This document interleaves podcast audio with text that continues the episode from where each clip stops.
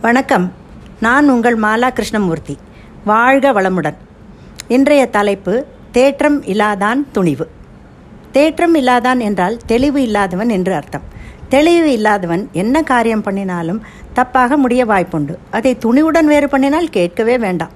தவறு நேர நிறைய வாய்ப்புகள் உள்ளது. சிம்பிளாக சொல்லணும்னால் நீச்சல் குளத்தில் நீந்த தெரிந்தவன் காட்டாற்றில் இறங்கி நீந்த கிளம்பினால் எப் என்னாகும்? மூழ்க வேண்டியதுதான்.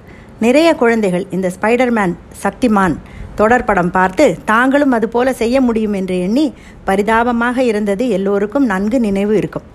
கொரோனா கொஞ்சம் மட்டுப்பட்டவுடன் நமது அரசாங்கம் செய்த மிக நல்ல காரியம் முதலில் டாஸ்மாக் கடைகளை திறந்ததுதான். பல அலுவலகங்கள் பள்ளிகள் கல்லூரி எல்லாம் மூடி கிடக்க எதற்கு இதை மட்டும் முதலுரிமை கொடுத்து திறக்க வேண்டும்? அரசாங்கத்துக்கு பணம் வேண்டும். நம் மக்களும் நிலைமை புரியாமல் முண்டியடித்து கொண்டு கஷ்டப்பட்டு சம்பாதித்த காசையெல்லாம் இந்த டாஸ்மாக் கடையில் அழுதுவிட்டு போதை ஏற்றி கொண்டார்கள். குடிமக்கள் நிலை தெரிந்ததுதானே? புத்தி மழுங்கி நடை தள்ளாடி ரோட்டோரத்திலோ அல்லது நடுவிலோ இல்லது சாக்கடையிலோ கூட படுத்து விடுவான். தள்ளாடி படுக்கும் முன் அவன் செயல் எதிலும் அர்த்தம் இருக்காது. பேச்சு குழறும் எதுக்குங்க இந்த கன்றாவி? வீட்டில் ஆசையுடன் காத்திருக்கும் மனைவி மக்கள்.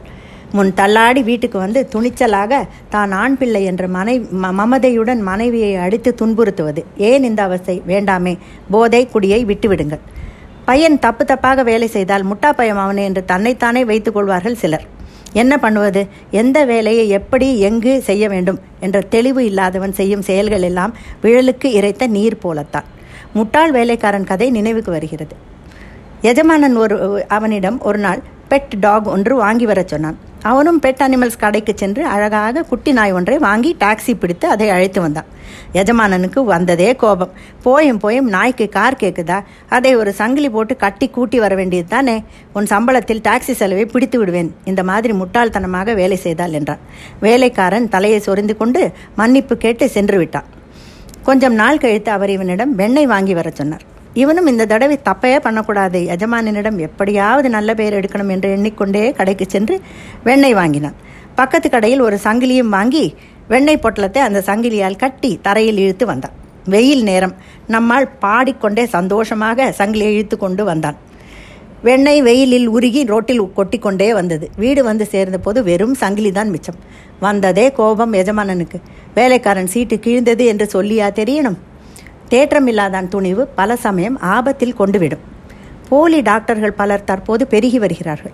பத்தாம் கிளாஸ் ஃபெயில் ஆகி துணிச்சலாக டாக்டர் போர்டு மாட்டிக்கொண்டு பலருக்கு வைத்தியம் பார்த்த போலிகள் எத்தனையோ உயிர்களை பலி வாங்கி உள்ளார்கள். இவர்களும் அவர்களிடம் செல்லும் இந்த நபர்களும் தேற்றம் இல்லாதான் துணிவு வகையில் சேர்ந்தவர்கள்தான். இப்போதெல்லாம் டாக்டரிடம் போகக்கூட பயப்பட வேண்டியுள்ளது. உயிரை காப்பாற்றும் தெய்வமாக பார்த்து கொண்டிருந்த டாக்டர்கள் போய் உயிரை கொல்லும் போலிகள் எத்தனை துணிவு இவர்களை எல்லாம் என்ன செய்தாலும் தகும். நமக்கு நன்கு விஷயம் தெரிந்தால் தான் அதில் காலை வைக்க வேண்டும். உதாரணத்துக்கு இந்த ஷேர் மார்க்கெட் எடுத்துக்கோங்க. அது ஒரு ரிஸ்கான விஷயம். தெளிவாக அதன் நெளிவு சுழிவு தெரியாமல் காலை விட்டால் ஆபத்து தான் துணிந்து நாம் வாங்கிய ஷேர் தடால் என்று வீழ்ந்து விட்டால் போச்சு எல்லாம் என்று தலையில் கை கையை வைத்து உட்காரும்படி ஆகிவிடும்.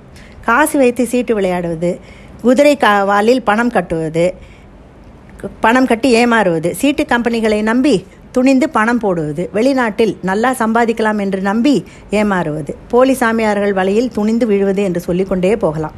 தெளிவு புத்தி இல்லாதவன் தான் சாமி உண்டியலில் கூட பாவ புண்ணியத்துக்கு அஞ்சாமல் திருடி விடுகிறான். தற்காலிக சந்தோஷம்தான். இதற்கெல்லாம் தண்டனை எடுத்த ஜென்மத்திலேயே இப்போது கிடைத்து விடுகிறது. கப்பல் ஒன்றின் கேப்டன் அதே நேர்கோட்டில் இன்னொரு கப்பலை காண்கிறான். அதை சற்று விலகி செல்லுமாறு செய்தி அனுப்புகிறான். அது என்னால் முடியாது என்று அங்கிருந்து தகவல் வருகிறது. மறுபடியும் இரண்டு பேரும் இப்படியே வந்தால் கப்பல் மோதிவிடும் என்று எச்சரி எச்சரிக்கை செய்கிறான் கேப்டன் அதற்கு அங்கிருந்து என்னால் ஏதும் செய்ய முடியாது.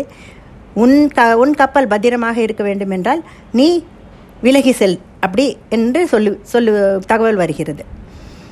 இன்னும் நெருங்கி வந்தால் உங்கள் கப்பலை வெடிகுண்டு வைத்து தகர்த்து விடுவேன் என்று கோபத்தில் கத்தினான் கேப்டன்.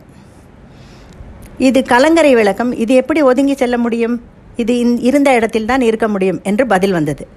ஆம் கப்பல்கள் நிலையில்தான் சமுதாயத்தில் கப்பல் கேப்டன் நிலையில்தான் சமுதாயத்தில் மக்கள் பலரும் இருக்கிறார்கள். அவர்கள் தங்களுடைய வாழ்க்கை வசதிக்கேற்ப விழுமியங்கள் மாற வேண்டும் என்று எதிர்பார்க்கிறார்கள். ஆனால் விழுமியங்கள் என்பவை மேற்கூறிய கதையில் சொல்லப்பட்ட கலங்கரை விளக்கம் போன்றவை. காலம் காலமாக நமது நாட்டில் இருந்து வரும் உன்னதமான விழுமியங்கள் நம் முன்னோர் நமக்கு அளித்து சென்ற செல்வங்கள் ஆகும்.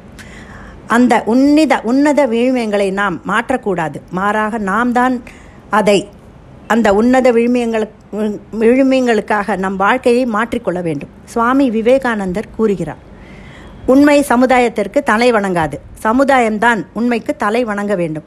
உண்மையை பின்பற்றுவதற்கு சமுதாயத்திற்கு தகுதி இல்லை என்றால் சமுதாயத்தை அந்த தகுதிக்கு உயர்த்த வேண்டும்.